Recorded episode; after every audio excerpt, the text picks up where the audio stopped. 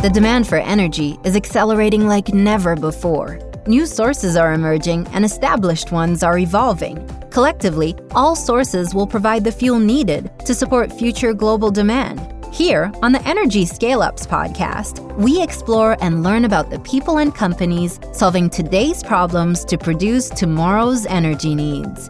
Here is your host, Jose Solis.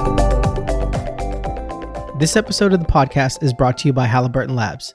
Halliburton Labs works with early stage companies to help accelerate their growth by providing access to operational expertise, mentorship, as well as financing opportunities as companies prepare to scale. Enter to win their weekly giveaway at halliburtonlabs.com forward slash giveaway. Hey there, listeners. Welcome back to the podcast, the Energy Scales podcast with your host, Jose Solis. And today I am joined by Brian Toton. And Brian is the CEO and founder of Eat for Prosperity and Gel Formations LLC.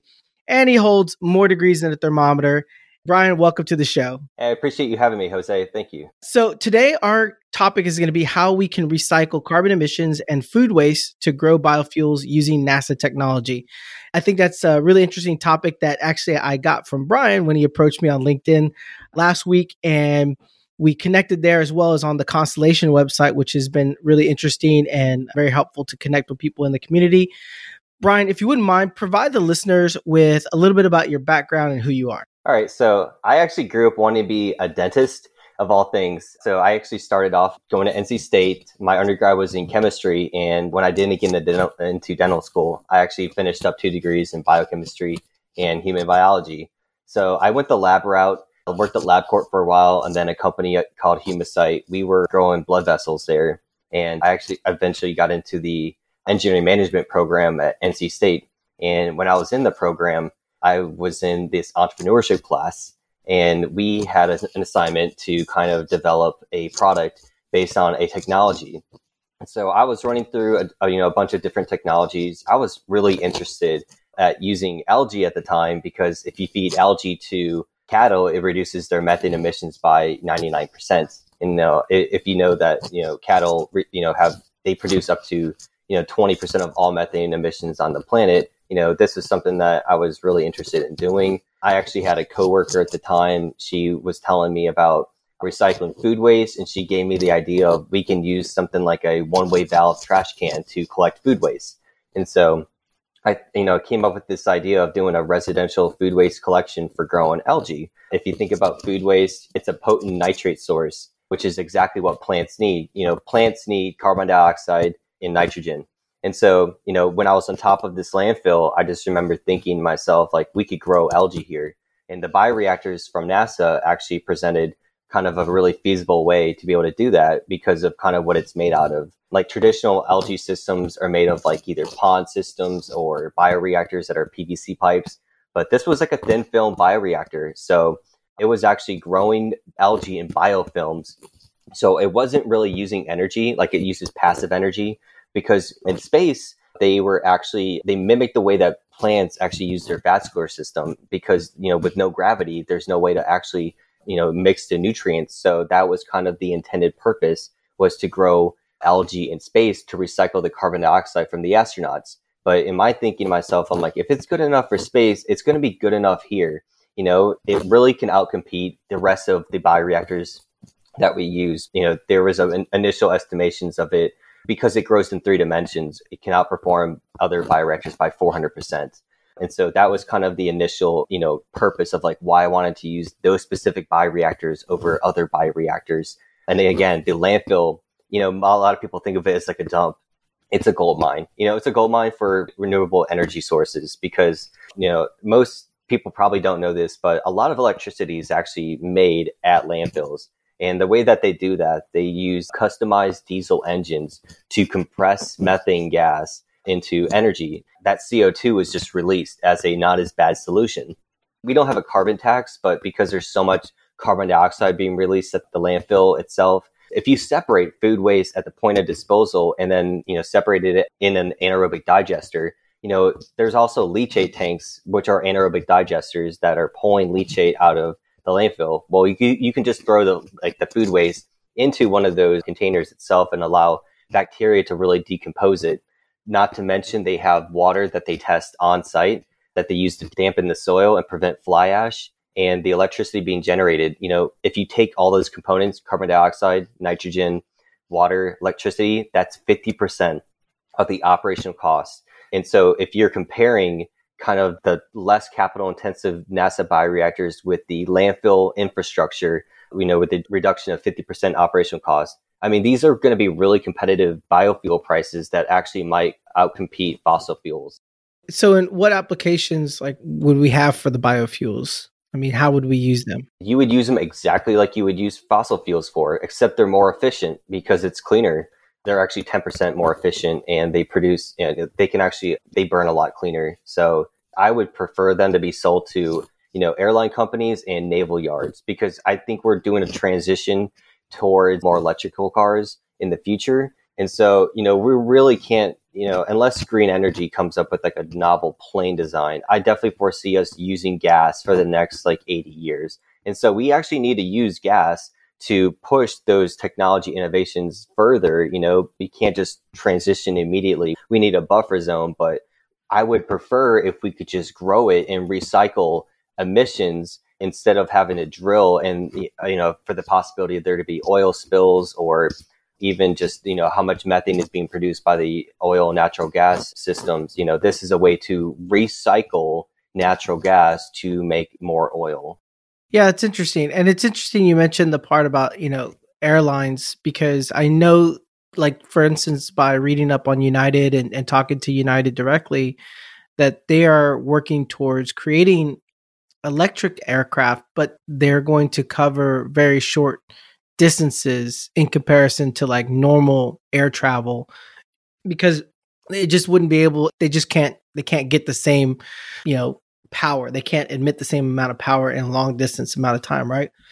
And so you know I think it's going to be really interesting if you were able to use biofuels and make it more efficient and reduce carbon emissions that way. That would be really interesting. Why shipyards? That one's interesting too. I, I imagine the same reasons. Same reason, yeah. It's all about the efficiency of you know comparing it to an electrical system. You know, we use a lot of gas already for most of our ships, so it would just be continuing the stream until we have a you know a solid replacement.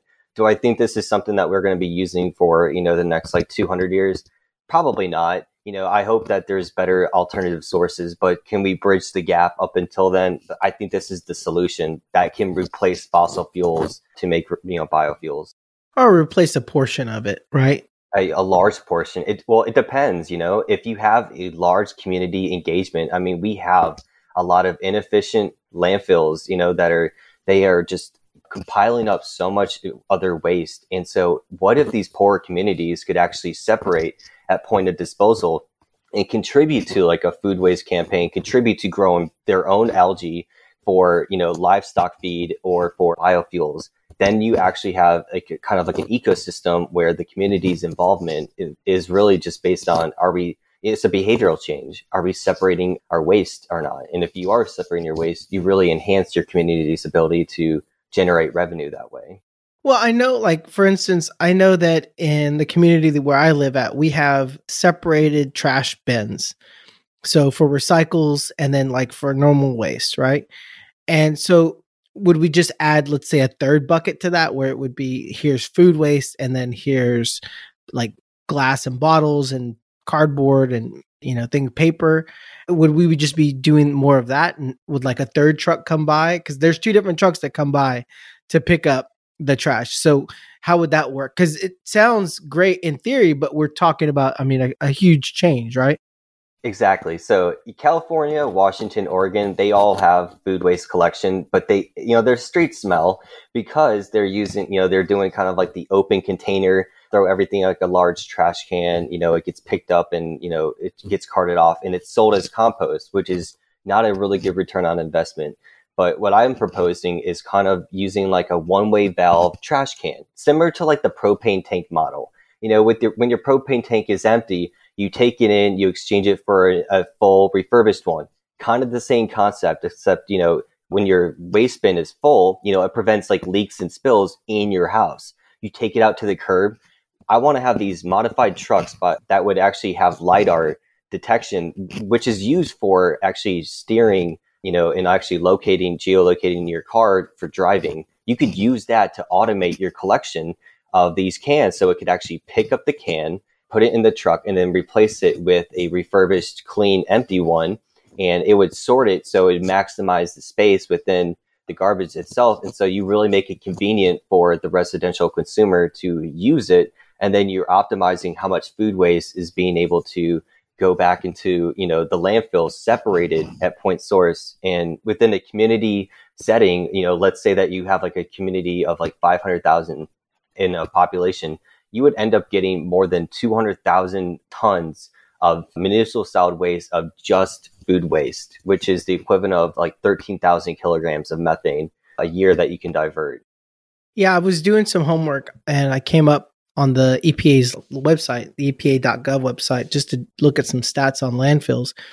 And it turns out that there's 24, like food, food waste makes up 24%, which is just over 35 million tons of food waste. So, I mean, it makes up, you know, a large portion of what is going into landfill. So, we could also reduce our our landfill footprint by not you know by reusing those that waste right? And not letting it just go to go to waste in the exactly. landfill yeah you would extend the life of the landfill. We waste up to 46% of all of our food. Wow. Due to covid our residential food waste got, has went up by 30% and it was already the greatest contributor of food waste that we had was from residents. It wasn't commercial. It wasn't from farms. It was from you know people's homes and people you know in, in small businesses you know this was going to the landfill and it's mixed with their trash so it's wasted. Whereas you know if we are able to sort it out you know we can really extend the life of the landfill. We can really make it where we're optimizing you know the recovery and depending on how we use it i mean do we want to put it back into the ground as compost?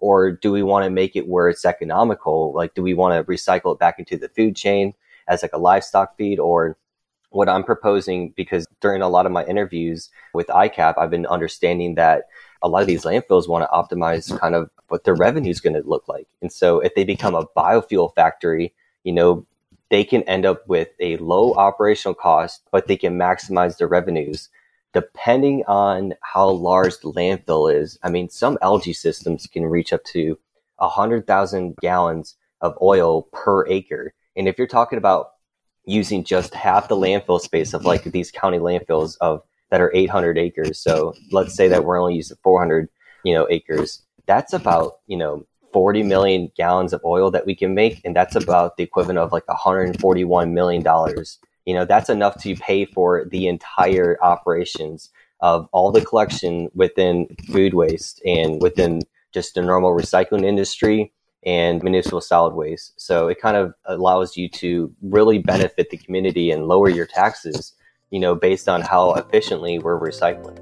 Hey, it's Mark LaCour, editor in chief here at OGGN. Sorry for the interruption, folks, but I just want to share a few quick things for November. First, our industrial mixers here in Houston, November 17th. It's usually the last Thursday of each month, but because of the holidays, we're having to move stuff around. We're also launching a new live stream, OGGN Unscripted, on November 16th. We'll be at the Rockwell Automation Fair November 10th to 11th. You can come free. We'll have a live podcast there. We'll be hosting some panels. And then we'll also be at the 23rd World Petroleum Congress 5th through 9th, once again with live podcast and hosting a couple of panels. For this information and everything else, just follow us on social. Check us out on LinkedIn, Twitter, Facebook. And if you go to LinkedIn, go ahead and join the OGGN Street Team. I'll see you again next month. That's interesting. I think, do you think that when you threw out that stat about 46% of all food gets thrown away, I wonder because of like the increase in food costs recently, I wonder if that will improve because obviously food will become more expensive. People will waste it less or they'll buy less of it.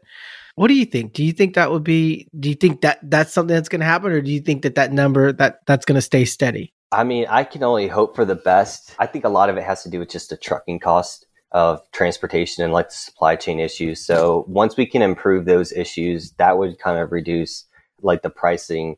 Do I think we're going to mitigate our food waste? I don't think so. I think it, you know, we're really trying to mitigate the prices by creating a lot of supply, you know, and that can work to some, you know, to some extent. And, you know, even like some Amazon farmers, they were clearing out the forest just so they can actually you know, raise herds of cattle that way. And a lot of our agriculture, you know, it's grown for, you know, feeding animals. You know, a lot of, we subsidize corn and soy, and this actually promotes a lot of inflammation in cows. And so if you feed an unhealthy cow to a human, you know, that person's going to probably become more inflamed too. And, you know, their risk of disease and cost of healthcare goes up. So, you know, in terms of like how we're approaching our life cycle with you know within just the food itself you know i definitely don't think that food prices are going to i don't think food prices are going to decrease anytime no. soon. I don't think that we're going to be decreasing how much we waste but we i think we're starting to improve how efficiently we're collecting it.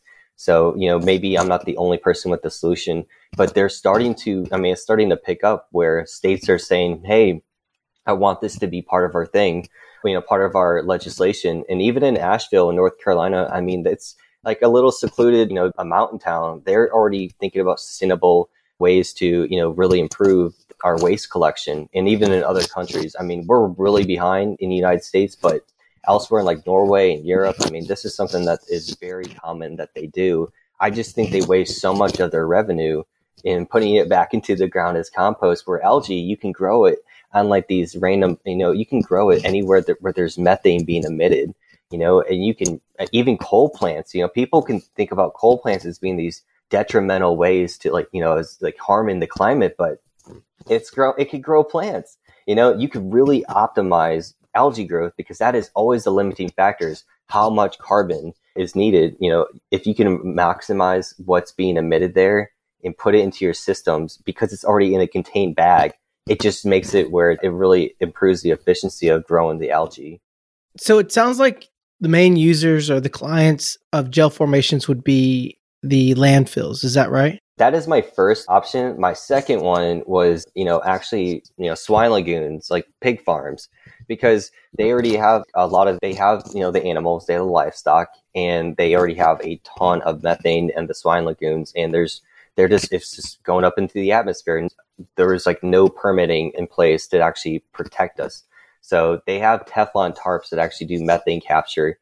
You could use that in combination with like an anaerobic digester and you wouldn't even have to transport it. I mean that's actually the benefit of doing it on a farm and i actually thought that might have been my first one but the landfill infrastructure i think is a little bit better. But you know to have the farm where you don't have to transport anything that really uh, that really helps the farmer out especially during the you know the winter months when it's like how do I feed my animals? Well, if you're growing it yourself, you know, and you can monitor the environmental factors of the, the bioreactors, then yeah, you know, you can really aid in kind of like the you can really bring cattle up to weight a lot quicker because you're feeding them a more nutrient dense, you know, feed compared to, you know, hay and whatever is in store.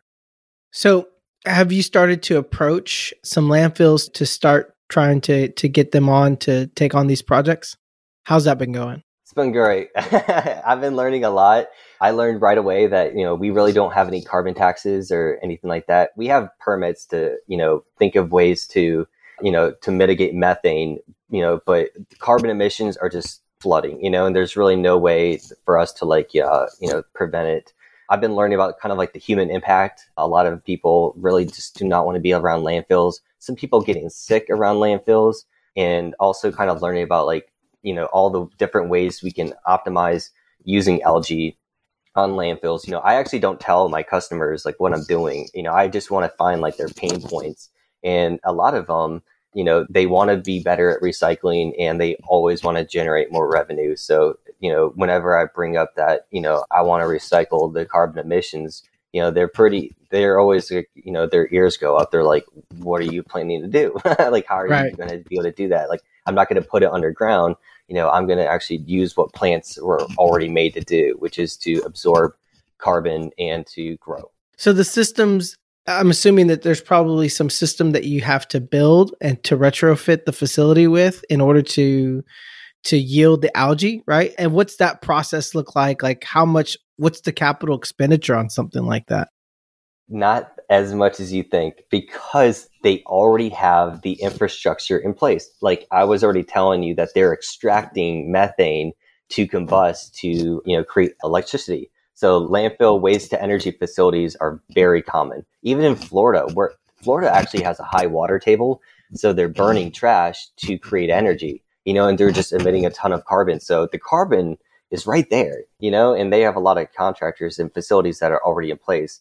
Now, I'm actually, we're still at a lab scale. You know, NASA just, you know, they made it where it was going to be for a space shuttle. You know, I need to be able to take essentially a lab scale and make it, you know, the size of like a six foot by six foot bioreactor. And I'm going to basically hang it up like, you know, you would put your coat on a hanger and I would just stretch that out, you know, around the perimeter and also like on the unused space that's already filled. And, you know, I would just have, you know, flexible tubing from, you know, from those facilities, you know, the waste to energy facility and also from an anaerobic digester to pump the nutrients into the bioreactors. And the great thing about the bioreactors is you don't have to pump all of it out. Like you could, you just have to pump out 90% of it. And the remaining 10% of the algae you just regrow because it's unicellular. So just, you know, whatever is there, it's going to continue growing and growing. And as long as you don't remove all of it, it makes it really efficient. And of all the biofuel, you know, methods to grow, you know, this is the only one that doesn't strip soil. So if you think about like what is the most common biofuel, it's probably corn and then followed by like sugarcane, you know, but algae makes a lot more sense because it doesn't strip the soil and it and it's such it's such a good plant in terms of photosynthetic efficiency you know compared to like a high plant or moss they only get like 4.5% photos, photosynthetic efficiency where algae gets like 6.9 you know the lungs of the planet aren't the amazon forest or siberian forest it's phytoplankton in the ocean. you're about to give a discussion on a paper that you're getting published on for the Society of Civil Engineers. Is that right? Yeah, American Society of Civil and Engineers, and the conference is the International Conference on Sustainable Infrastructure. And I'm assuming that this is what you're going to be talking about and presenting your findings and the research that you've done, right? That is correct. Yeah. So I did like a technology analysis of kind of like what it would cost like and kind of uh, I did a, a, lot of I did a lot of math. Mm-hmm. You know, a, a lot of times people you know are trying. I wanted to prove the business wise why this would be an efficient system. So you know, when I take into account like what kind of, you know, carbon dioxide recycling that we can achieve and, you know, like what it's going to cost, you know, the difference is a lot of these, you know, it's a lot of it's like, you know, capital intensive. And so the bioreactors that I was talking about, the PVC pipes, if you did it on like a 400 acre landfill, the minimum expense would be like 50 million to start, you know, and I'm proposing that my bioreactors would cost 13 million for four, you know, for 400 acres. Know, that's a great incentive. Like, you know, yes, let's use the cheaper ones that are actually more, you know, that optimize what we're trying to accomplish. And so, you know, that was kind of like the main goal of writing that paper was really just to figure out all the components of like, you know, this is like a societal problem. How are we solving it? We're using the landfill infrastructure to really optimize my plant growth and also using it as a method that will, you know, improve the revenue of the landfill itself that is going to outcompete, you know, because it, it, needs to be market competitive. Like we can't just say we're growing biofuels and then it can't outcompete fossil. Like there has to be a, a reason why we're going to be able to sell it. And so the reason why would be, you know, this is going to be cost competitive to you know what we're extracting from you know the ocean or wherever we're you know drilling it from. So how did you get the price tag down from 50 million down to 13 like how do you achieve that? So it's the difference between using a pvc pipe and using polyethylene film. You know that really is like the difference like the material cost. And that wasn't even talking about the efficiencies but like just using the different style plastics it changes kind of like the insulation cost and I've gotten previous estimations from like other research papers. Whether I'm going to be exact with that or if I'm going to be, you know, far off, you know, I just wanted to do kind of the closest comparison of what I believe is going to cost. Just so if anybody really was serious about investing, you know, I could give them like an actual, you know, clear cut answer of like, this is what it's going to cost. And, you know, this is how much revenue you're going to be able to make in like the next like year or five years. I would guess this might be a silly question, but why wouldn't somebody go with a different material to begin with? Why would, you know, why wouldn't they use the less expensive material? Well, you know, they're more durable. You know, PVC pipes would be more durable, and there's also plate bioreactors that are made of glass. So, you know, you could make them kind of look like solar panels in a sense. So they are angled directly at it but that's you know a lot of times like you know a lot of these systems they don't even need light they just need like a lot of nutrients So it really has been the limiting factor has been the technology itself. Like these film bags haven't been around that long. They've only been around for maybe five, you know, seven years. And, you know, a lot of times they're kind of, they look like the PVC pipes just made of polyethylene. So you get the capital reduction, but you get the inefficiency within how much water is being used. Where the bioreactors from NASA, you know, because they were made for space, they were using passive energy for mixing and they used 96% less water. And so mm-hmm. that's kind of like where you see the real operational efficiencies of these NASA bioreactors and why they're able to, you know, really outcompete what the other polyethylene material is look like. So, I mean, not just the capital expense, but just how well is it actually performing because you're growing in three dimensions now instead of like a 2D kind of suspension. Okay. And will gel formations will you also like once let's say once you get started with some landfills are you also going to attack the problem of the source collection with you know the how you source it like the tools used to source like you mentioned that you had an idea for like a single vacuum tube or something along those lines like the collection process because i'm assuming you have to tackle that problem in order for the landfill problem to be effective or the landfill solution to be effective right yeah, I mean, I really am going to have to find really solid partners to be able to assist me with this. In terms of, I applied for a you know circular economy accelerator program because I wanted to do a food waste collection growing the algae, but then kind of like the single waste stream of like how we can take that algae and feed it to cows and how people you know that eat cows, you know, how does it impact their systemic health? Whether we have to, you know, we will definitely have to develop solutions for it, but if there's a will, there's a way. So, you know, a lot of it really, uh, what I'm focused on in my initial start is to scale my technology and then to do a pilot testing.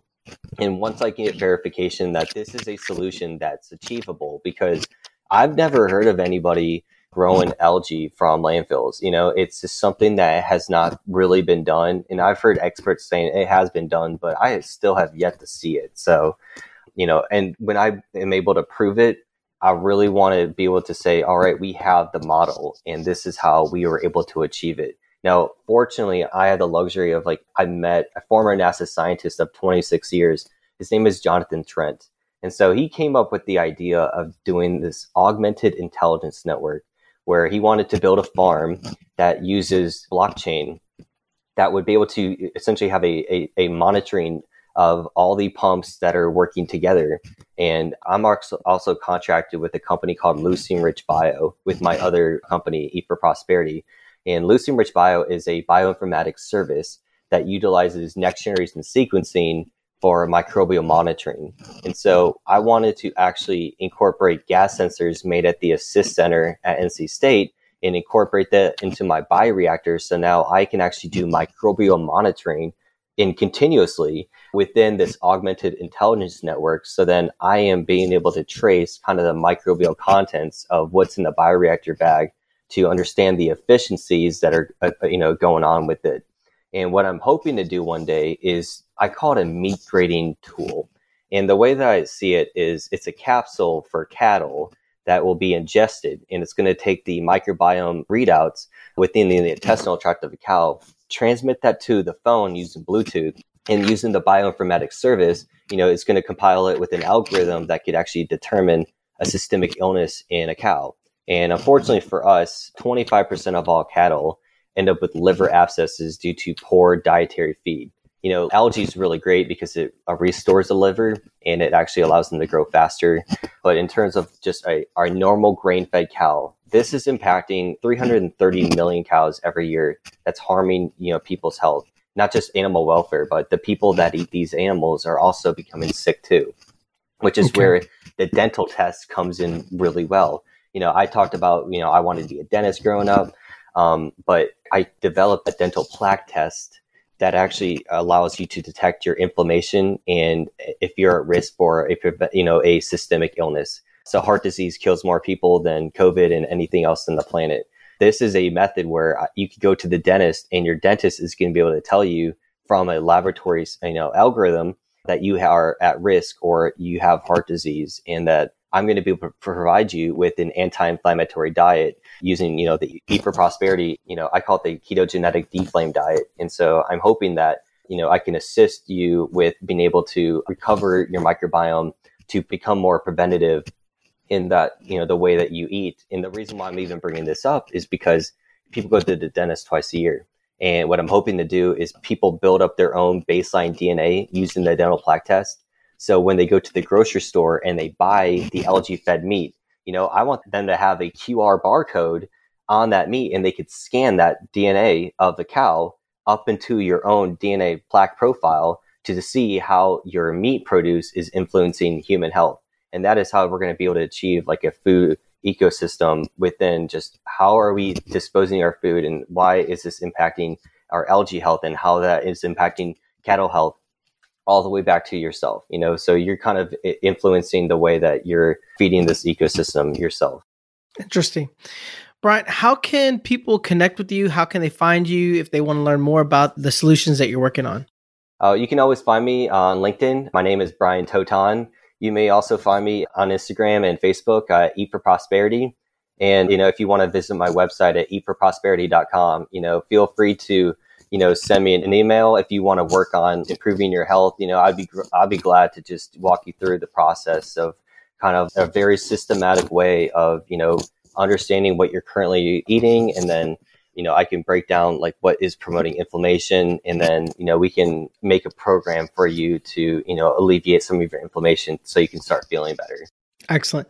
And listeners, before we go, I want to remind you that enter to win our weekly giveaway with Halliburton Labs, which is a backpack. It's made of recycled materials. It's really awesome. And also, if you have a chance, please rate, review, and connect with any feedback that you may have. With that being said, Brian, we're going to get on out of here, man. Thank you so much for joining. I really appreciate having you on. And I'm really interested to meet you as well as kind of monitor your growth and, and see how things progress with the technology that you're putting together. I appreciate your time, Jose. Thank you so much. And this was a lot of fun. Thanks. We'll talk again soon. Sounds good. Join us again next week for another episode of the Energy Scale Ups Podcast, a production of the Oil and Gas Global Network. Learn more at oggn.com.